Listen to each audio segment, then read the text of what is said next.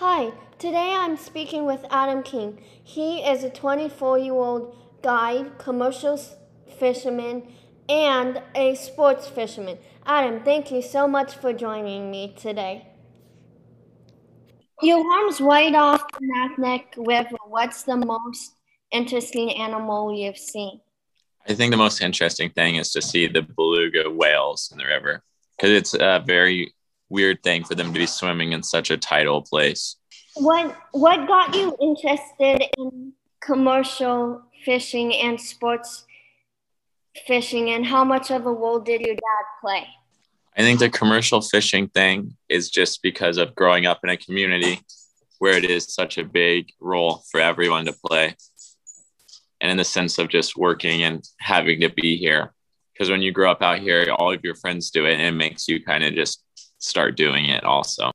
Would you prefer doing commercial fishing or sports fishing? Which one do you like more and why?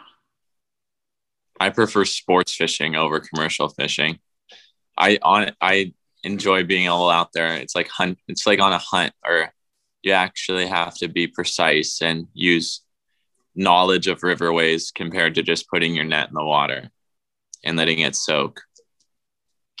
What advice do you give the sports fishermen if it's their first time up there?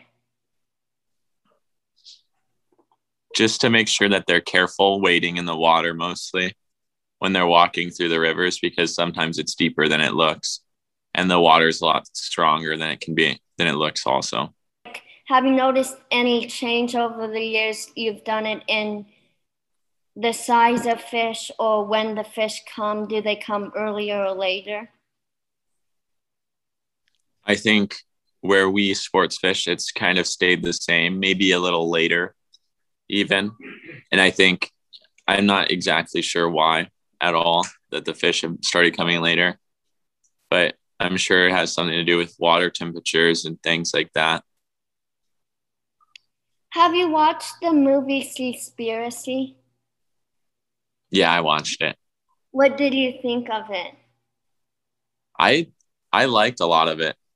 I thought a lot of it was really informative towards lots of commercial fishing, how it's destroying lots of stuff.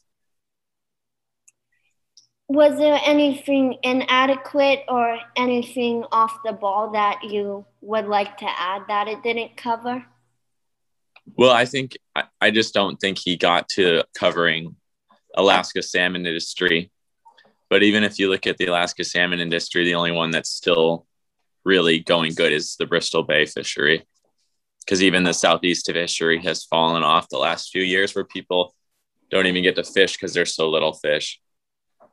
Why is it that why is it that the bristol bay has done so good at sustaining at sustainability? Why do you think that is?